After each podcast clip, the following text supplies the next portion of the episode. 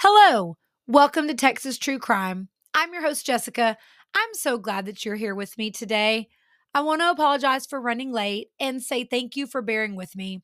I'm a single mom this week because my husband is working out of town, which means that I am doing all the things cooking dinner, running the kids to all their after school activities, and making sure the dogs are in, the dogs are out, and all the other stuff in the middle. You know what I mean?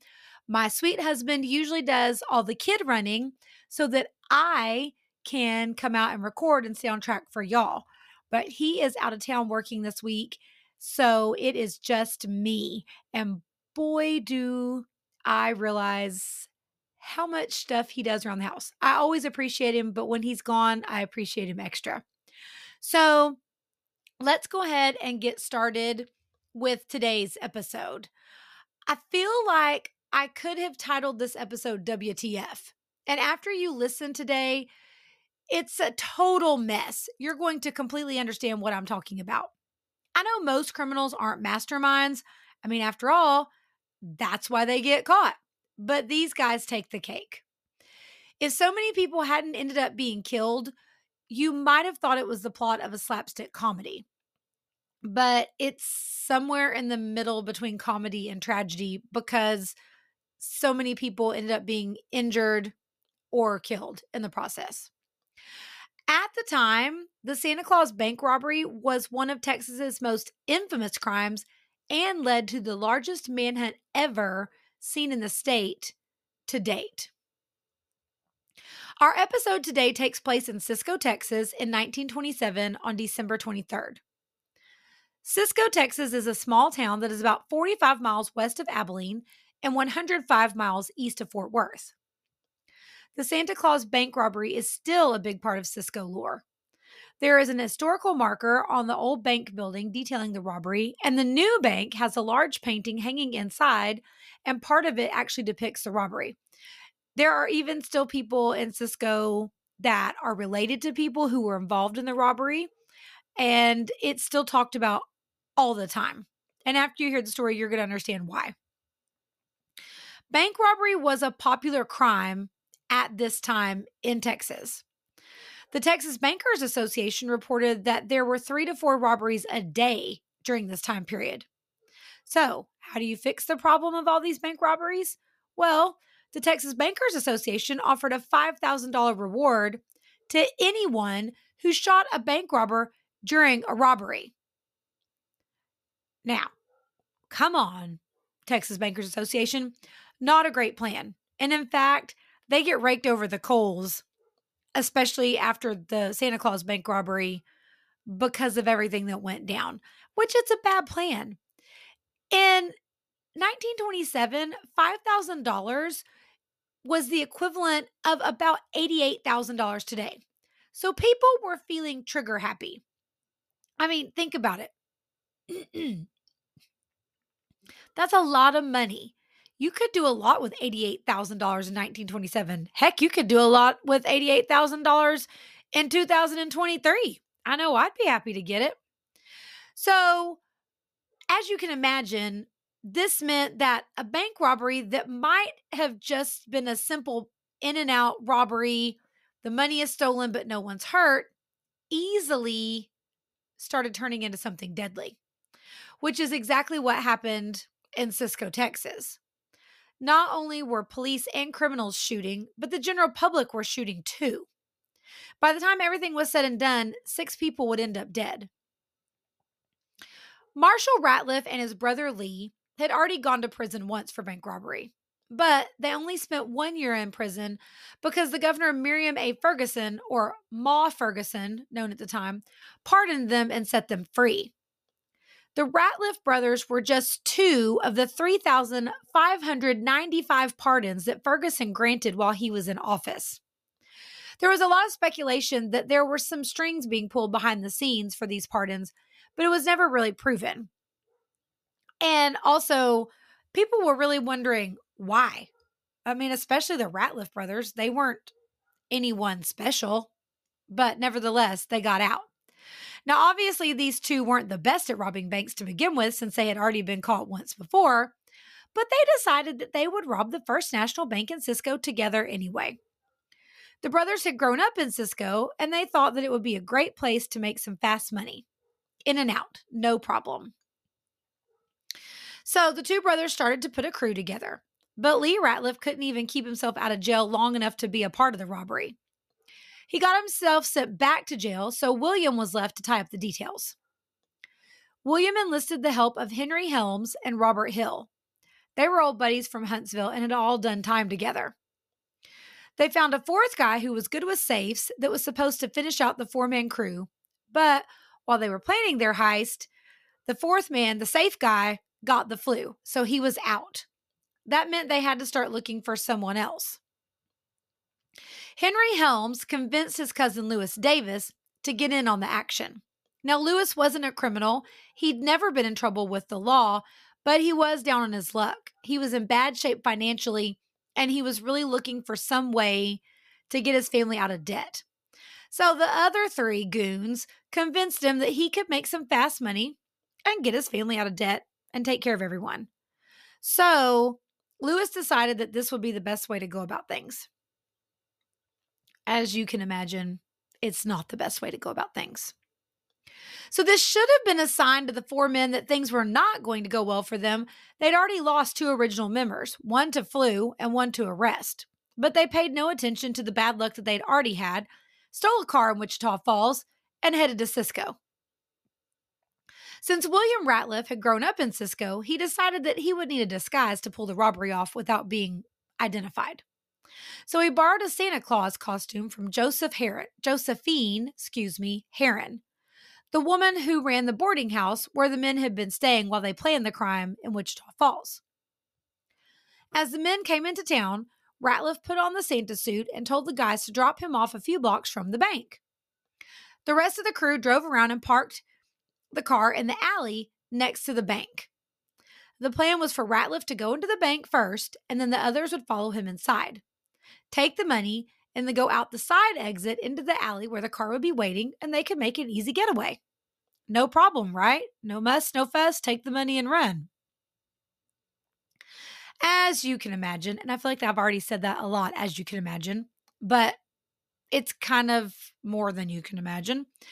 Not one thing went the way that the four men planned.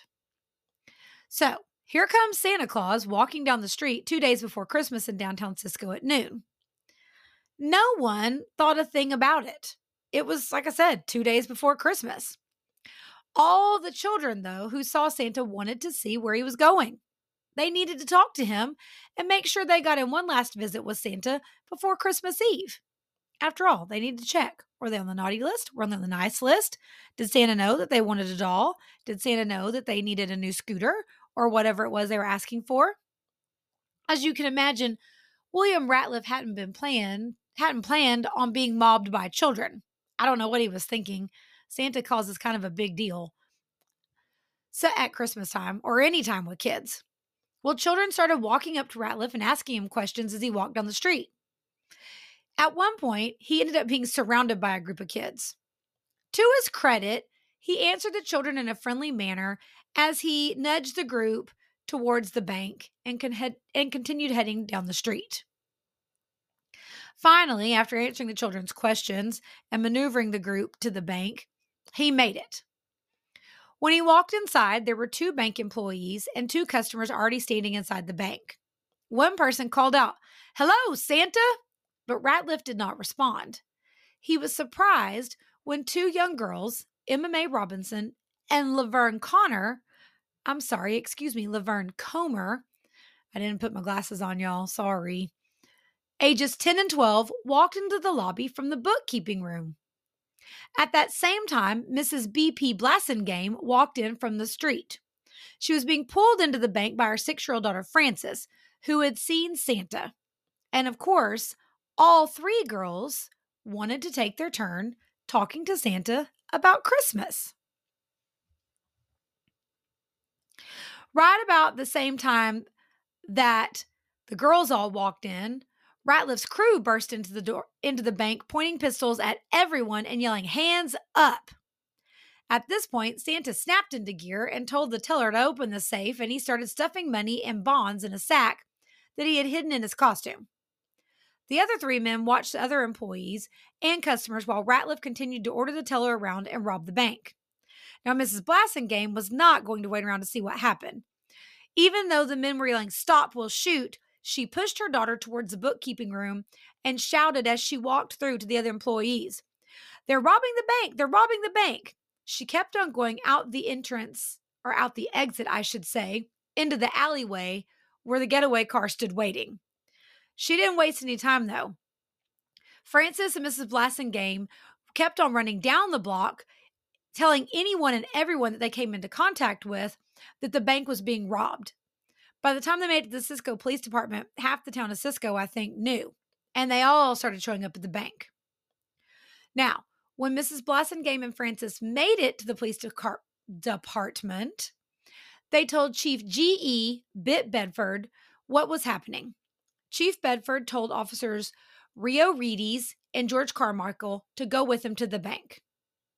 The chief waited at the front of the alley, and the two officers waited at the back. When the four robbers inside the bank realized that the bank was surrounded, it started all kinds of commotion. Robert Hill fired a shot into the alley, and the shot was then returned.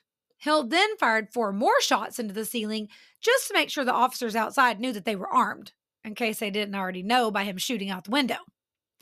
This, in turn, led to a barrage of gunfire since not only were the police outside, but like I told you, half the town of Cisco was now also surrounding the bank. And remember, the Texas Bankers Association promised any citizen $5,000 for a bank robber who'd been shot in the act. So, all those citizens were outside armed, along with the police, hoping to get their hands on some cash. The four robbers took the people in the bank hostage, including the two young girls and the people in the bookkeeping room. They used their eight hostages as human shields and forced them outside into the alleyway towards their waiting car. In the process, six of the hostages were wounded, including the bank president. Most of the hostages escaped except for the two little girls. They were forced into the car with the robbers. Now, during the shootout in the alley, Chief Bedford and Officer Carmichael were both shot. Chief Bedford died a few hours later, and Carmichael died on January 17th. Ratliff and Davis were also wounded in the shootout. The men took the two little girls and forced them into the car with them, and they drove off down the alleyway. As they drove off down the alley, they realized the car was almost out of gas. And I'm sorry, that makes me giggle every time I read this. Who goes to a bank robbery and doesn't make sure that their gas tank isn't full? Duh, boys, come on. Well, they realized their car was almost out of gas. And like I told you, not criminal masterminds. They decided that they better figure out how to get some more gas. On top of that, one of their tires had been shot out. So they drove out of town and throwing roofing nails out the car window, hoping to flatten the tires of their pursuers. It helped a little, but not by much, since now they were on the lookout for another car and were hoping not to get caught, and the half the town was in hot pursuit. I feel like when I think about it, I feel like it's um, you know, some cartoon scene.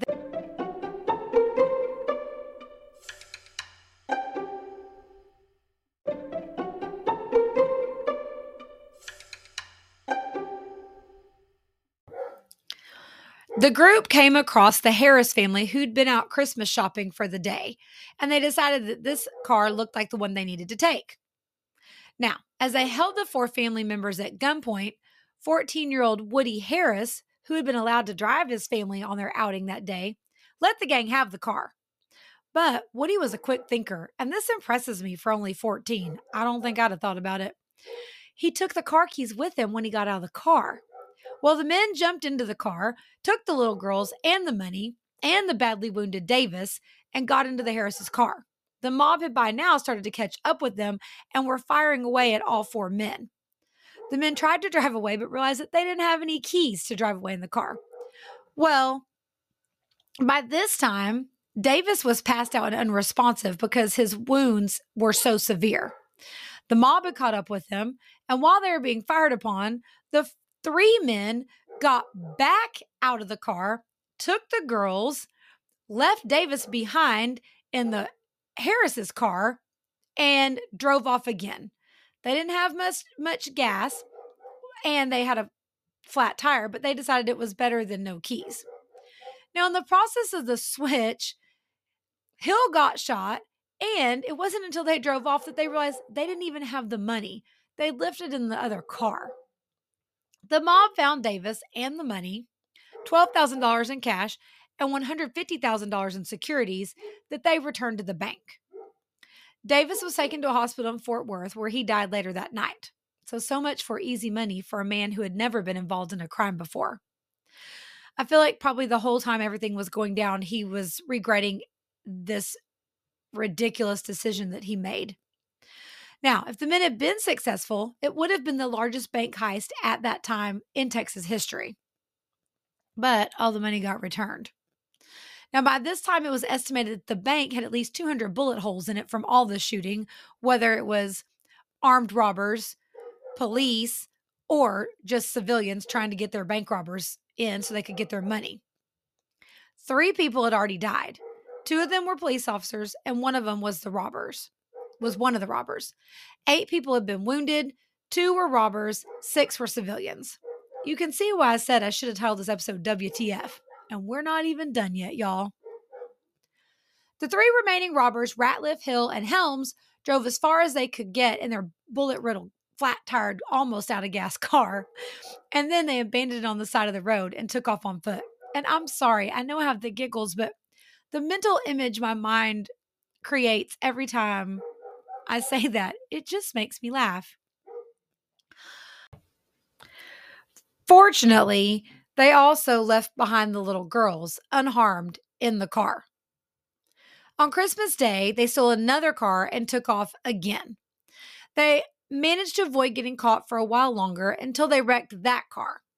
Next, they took a man named Carl Wiley hostage and forced him to drive them at gunpoint for another 24 hours. Now, here we go more gunfire. As the men drove away with Carl Wiley in his own car, Carl Wiley's father got out his gun and fired at the car, but instead of hitting any of the robbers or knocking or flattening a tire, he just shot his own son. Luckily, it was a flesh wound. Carl survived, but I mean, the amount of people shooting is kind of ridiculous. But yet again, here we are trying to get us some bank robber shots so we can get $5,000. So after they let poor Carl out of the car, they stole another car. Well, by now, the three robbers weren't doing well, especially the two who had been wounded. They hadn't had anything to eat, and the weather had turned bad. It was sleeting, and the roads were icy. As they drove into the town of South Bend, the threesome started to cross the Brazos River when Sheriff Foster of Young County ambushed the men. Another car chase ensued with another shootout. The men bailed out of the car and took off on foot through a pasture. By now, the Texas Rangers had gotten in on the action too, and this was the end of the line for the three remaining criminals. Ranger Cy Bradford shot all three men. He got out of the car, held on three bullets, and shot one at each of them. Now, apparently, according to legend, I guess you'd say, Cy Bradford was an excellent shot, and that's how he got most of his guys was by shooting them. Uh, he didn't kill the men. All three of them managed to stand trial. Ratliff was captured. But Hill and Helms took off into the brush. When the officers got to Ratliff, he had six gunshot wounds. Everyone was shocked. No one knew how in the world he managed to survive because he was in terrible shape. Six gun- gunshot wounds, and he also was carrying six different pistols. An intense search began for the two remaining criminals. The search included more than 100 men, some on horseback, and even search by airplane. They thought that if they didn't allow them any time to rest, they would eventually be worn down and they'd be able to catch them a lot quicker than if they stopped for the night. Can you imagine though? This is 1927 and they've even got an airplane out looking for them. They're they put out pulled out all the stops. Of course, they have wreaked, ha- wreaked havoc all over the central Texas area. Well, at one point, the officers could tell the men were in such bad shape that they were forced to crawl as they tried to get away because they came across their tracks. And at first, you could see footprints, but then it did. It showed that they were so injured that they were crawling in some of the steeper areas that they had to go to. Finally, on December 30th, the men made it to the town of Graham, where they were taken into custody without a fight. They were in such bad shape, so worn down, hungry, they were pitiful, and they were done fighting. Hill was carrying three pistols, and Helms had four. So it's no wonder that there was gunshots being fired all over the place. They were armed to the teeth. Now, all three men survived their injuries, just like I said, and then they were soon put on trial. Ratliff was the first to go on trial on January 27, 1928. He was convicted of armed robbery and sentenced to 99 years in prison. Helms, who was identified as the man who killed Chief Bedford and Officer Carmichael, was sentenced to death on in February and then immediately, of course, appealed using an insanity plea, which was not successful. On September 6th, 1929, he was sent to the electric chair. Now, no one, not his family, no friends, no one claimed his body, so he was buried in the prison cemetery in Huntsville, Texas. Hill pled guilty to armed robbery and took the stand on his own behalf. His attorney t- had him tell the court about how he grew up as an orphan and spent most of his time as a foster child at the Gatesville State School for Boys. The Gatesville State School for Boys wasn't just a home for foster children, it was also a reformatory for criminally convicted minors. So it wasn't a wholesome place for a young boy to grow up. The jury gave the jury felt sorry for Hill because of his terrible childhood, and instead of giving him the death penalty, they gave him a life sentence instead. Ratliff then went to trial for his role in the deaths of Chief Bedford and Officer Carmichael. His lawyer asked for a change of venue because he knew there was no way he'd get him off if he was in Eastland County. Well, the trial for Chief Bedford was held in Abilene, and then he was put on trial for Officer Carmichael's death in Anson, Texas. The Abilene jury sentenced him to death, and the Anson jury gave him a second life sentence. So things weren't looking good for Ratliff. Now, while he was waiting on death row for his appeal to be heard, his mother sent him a wind up phonograph. For those of you who don't know what a phonograph is, it's like the very first form of a record player. So, and it, of course, didn't need any electricity. You would wind it up like a jack in the box or a little wind up toy, and it would play until the winding ran out. So she sent him this wind up phonograph and a stack of gospel records. As the men walked by on their way to be executed, Ratliff would play the hymn When the Roll is Called Up Yonder. He played the song for seven different men while he was waiting his turn. But when his accomplice Henry Helms passed by on his way to the electric chair, it was completely silent. Ratliff didn't play any music that day. Now, Ratliff had a plan of his own to get himself off of death row. On the day that Helms was executed, he started to act insane, and he was much more successful than Henry Helms was. In fact, he did such a good job that he convinced his jailers that he had gone insane while waiting on death row. His mother, Rilla Carter, petitioned for a lunacy hearing in Huntsville. Now, the citizens of Eastland County were having none of this insanity plea. They were outraged that he hadn't already been executed for the deaths of the two lawmen that he had murdered while in Cisco. The insanity plea added insult to injury, and they were just disgusted by all of this and were demanding justice. In fact, they were angry and it was already getting mob like. Judge Davenport issued a bench warrant for armed robbery for stealing the Harris family's car on the day of the bank robbery.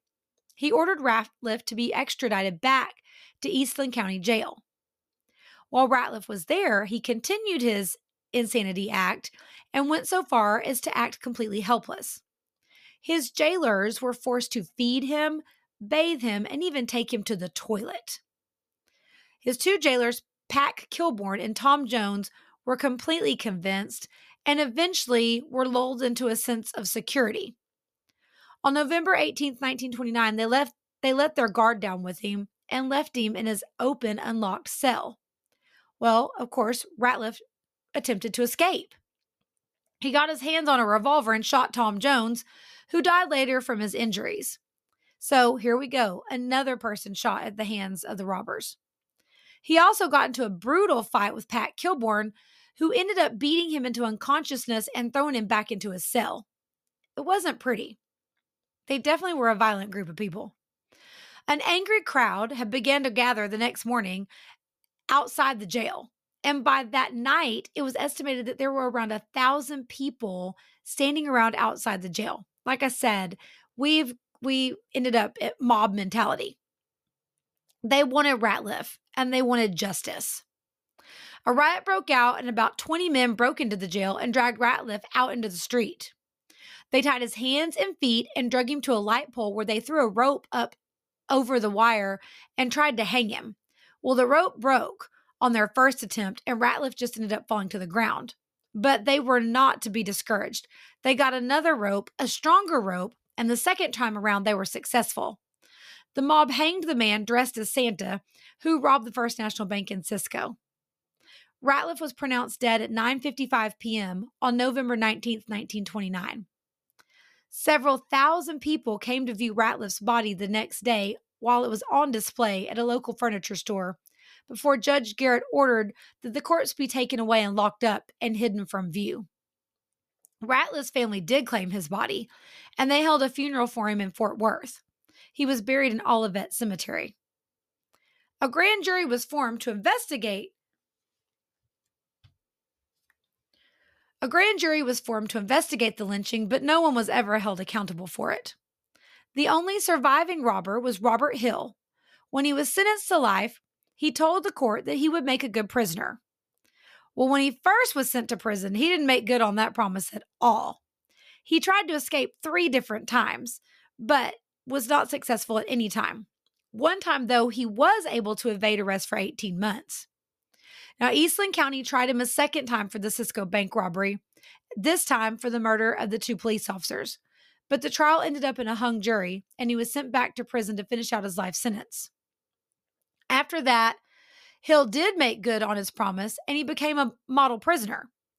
15 years into his sentence, Governor Coke Stevenson granted him a conditional pardon in 1945. He was paroled to the Rusk County Parole Board and was under the supervision of the board chairman. Hill got a job at a warehouse. He got married and became the stepfather of his wife's children. He also joined a church. By all accounts, he ended up being a productive, really nice citizen.